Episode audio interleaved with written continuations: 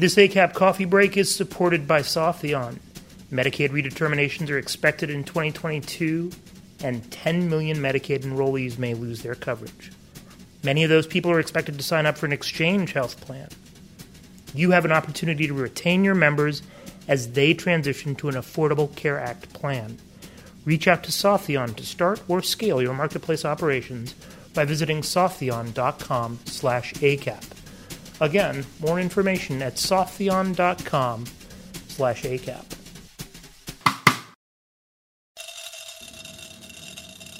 Welcome back. It's time for another ACAP coffee break with Meg Murray. This is the podcast of the Association for Community Affiliated Plans. We're glad you could join us. Thanks for listening. Today, Meg talks with Emma DeVito, President and CEO of Village Care Max, and a longtime ACAP plan member. Here's Meg we are very proud that Emma is one of our newest board members at ACAP. Um, but that's the the um, she has many accomplishments and so many that she's recently been named to Crain's Notable Women in Healthcare, um, City and States Health Power 100, and Politics New York's Power Players in Healthcare. So we're very proud to have her as a member. She has a unique vision because of um, the um, she'll talk about her. She runs not just a plan, but a whole home healthcare agency and nursing homes. And uh, it's very unique, um, both within ACAP and around the country. So, Emma, welcome. Thank you, Meg. It's really a pleasure to uh, be here and talk to you. And I'm really excited about um, joining the board of ACAP. I have a lot of respect for the work that you guys do. Um, you, you really have accomplished a lot for us, and um, I'm very grateful. And, and thanks for, for asking me to do this. Yes, yeah. Well, we're excited to hear about your journey, your vision, and but maybe you can just start off doing a better job than I did about explaining Village Care Max and how it fits into the ecosystem there in New York City. Sure. So, uh, Village Care Max, Max grew out of, um, you know, our provider uh, services that you know Village has uh, always enjoyed uh, a great, excellent reputation in the community. We were a very well-known provider of services, in particular in HIV and AIDS and senior care. And we had a number, we had a network of services ranging all the way from nursing home to home care to medical model day programs, both for seniors and people with HIV.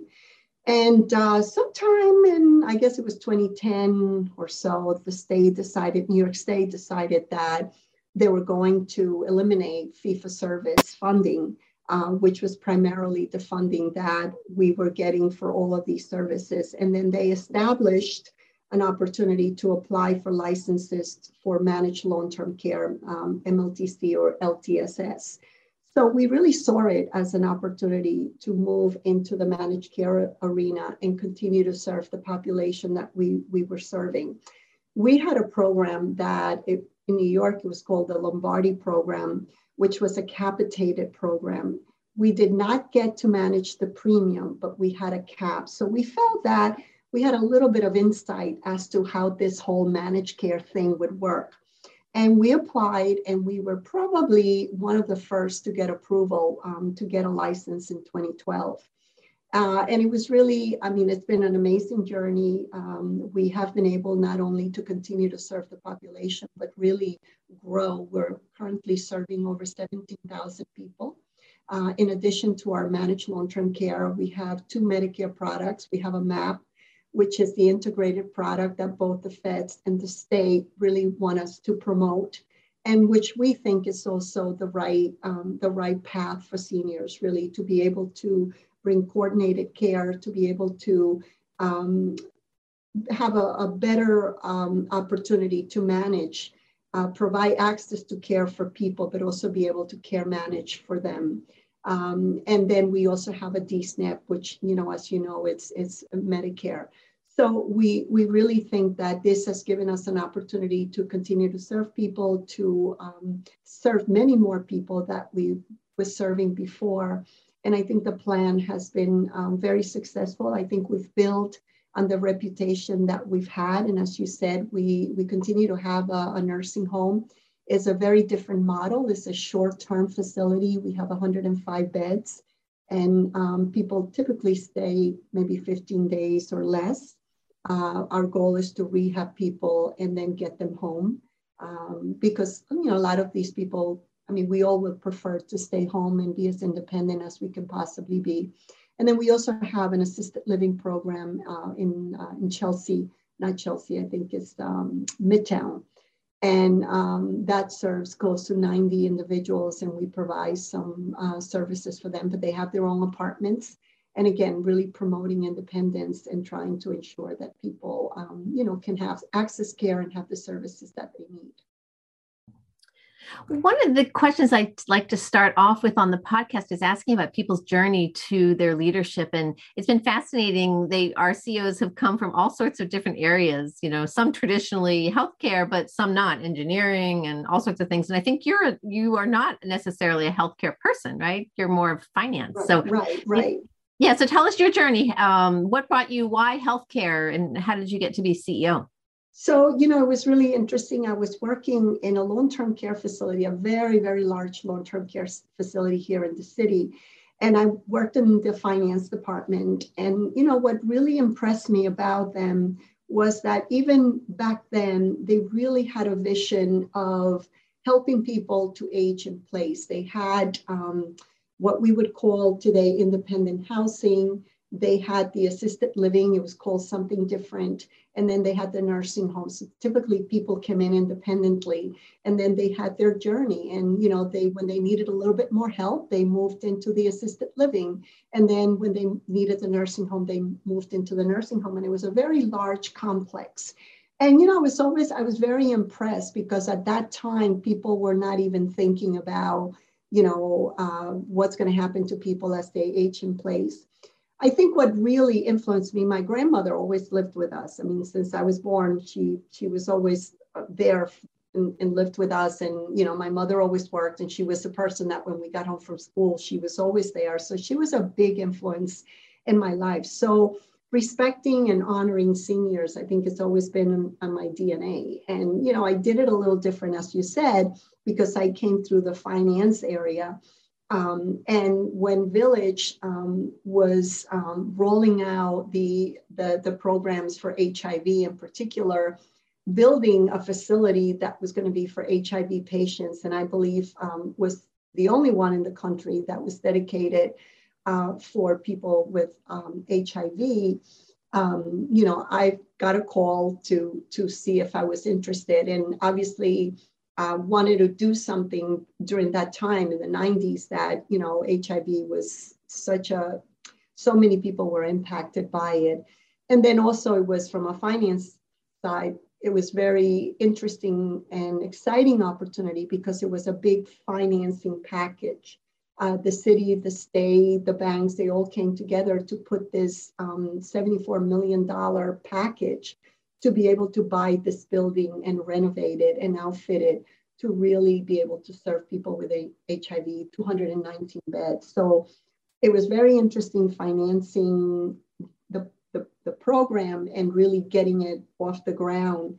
Uh, and at the same time, you know, it was really helping and supporting the community um, that was being really, really impacted, especially in New York City and in the village. Hmm, fascinating. Um, it's funny. One of the things that we often hear is the influence of mothers and now grandmothers mm-hmm. on people's yeah. careers. So, of course, yeah. as a mother myself, I like hearing that. But um, so, so 20 years later, um, now you're the head of this huge organization and very influential in New York, and now COVID.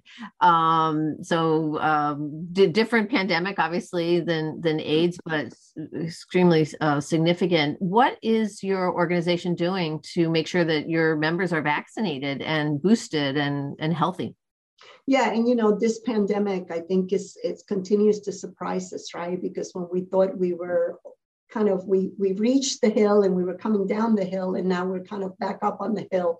Um, you know i think 2020 helped us. We we learned a lot of lessons and we certainly supported our members throughout. Um, we had care packages that were delivered on a weekly basis with ppe and other uh, vitamins and other things that i think was helpful to the members. We also ensure that uh, transportation was available, especially for people who had to go for dialysis. And it was not easy to get transportation, especially during 19, you know, the beginning of it when everybody was really scared. And you know now what we what we've started to do, and, and this really started in 2020 and has continued.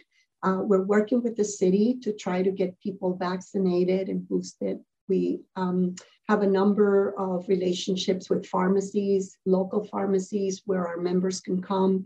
We make appointments for them. We continue to provide the care packages because unfortunately, COVID has continued to impact the membership. And this last virus, um, we have quite a number of members that are hospitalized, and unfortunately, uh, some of them are, you know, um, respirators, which is not something we want to hear.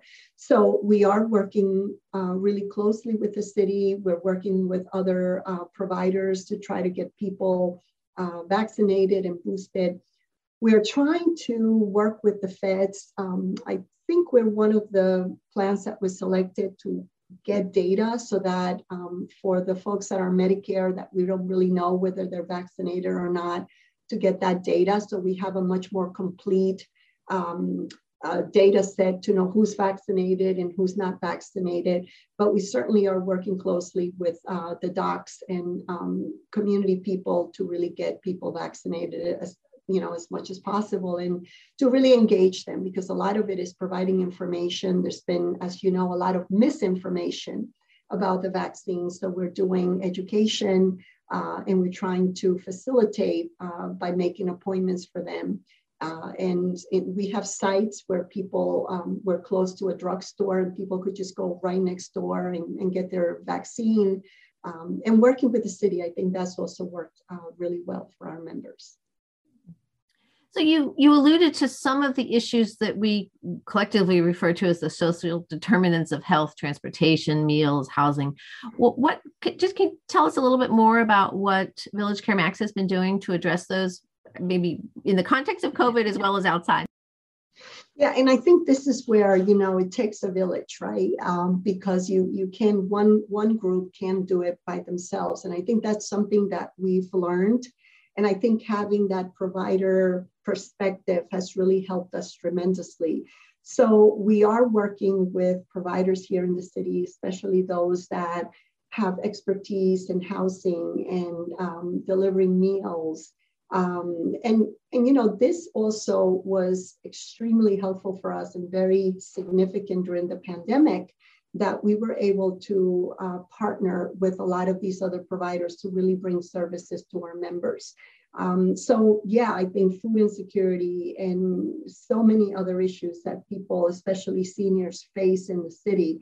We're also developing a population health program. We just hired a nurse and uh, we have a we, we have a little team that is getting together where I think is going to help to better understand uh, what our members need and really be able to manage the social determinants that are impacting them by really creating um, stronger partnerships or newer partnerships with others in the community that could really um, facilitate some of these services for them one of the other areas that I'm sure that you've been very focused on, um, maybe more than some of our other plans, even because of the nature of the um, genesis of your plan, is the um, LGBTQ population and their needs. And ACAP just um, is putting out a report in January um, about what some of our plans are doing, and we'll have a webinar. So depending on when you're listening to this podcast, it's either coming up or you can find the the webinar link on our website.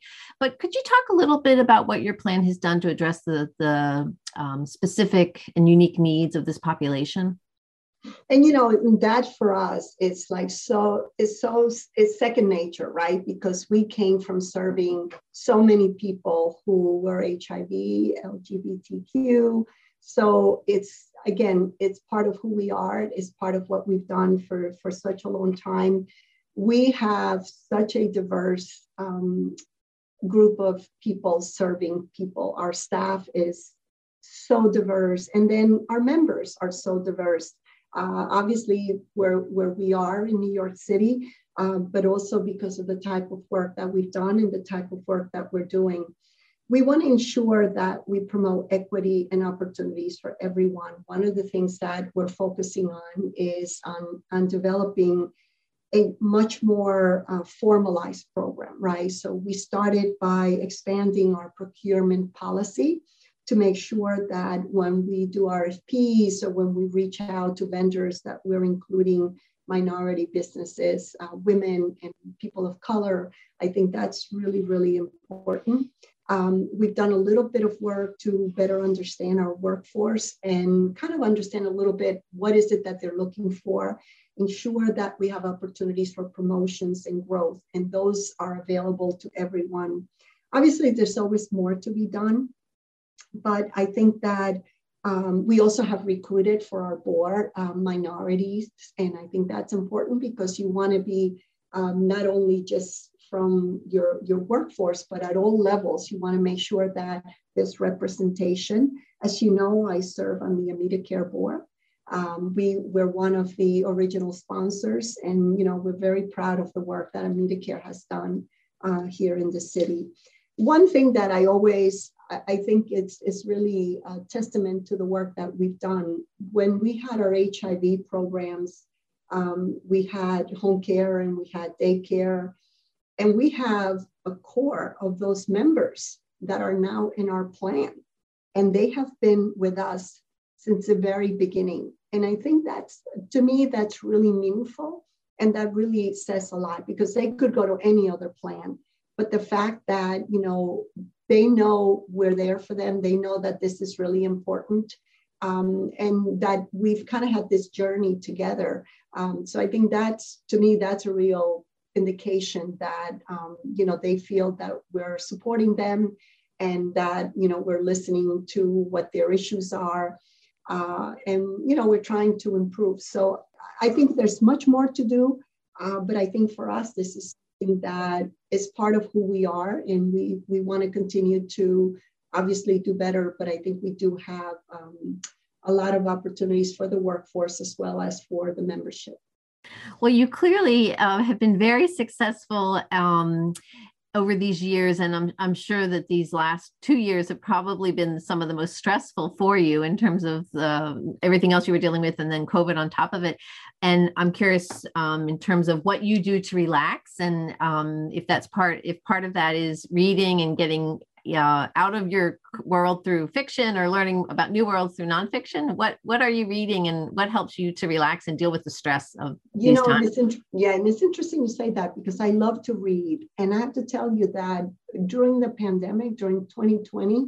I couldn't read. It was so, I mean, I think we were all under such stress, right? That it was just so difficult to kind of like try to focus.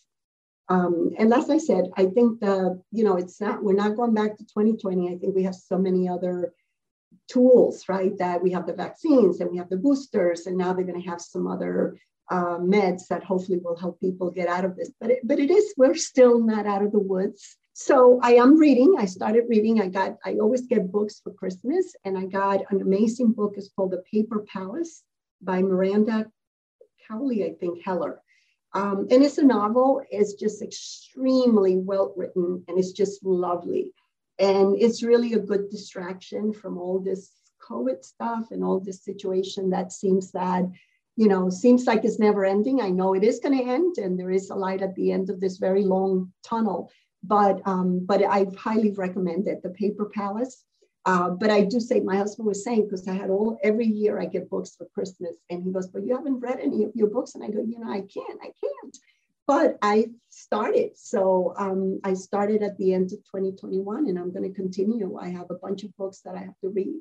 Good. Well, we will add the Paper Palace to our Goodreads list at ACAP. And people can find that, I think, uh, related to the podcast. And well, Emma, again, thank you for speaking with us and, and being on the board and, and being so involved in ACAP. Your plan and you yourself have brought a lot to ACAP and to the ACAP plan, so we appreciate it.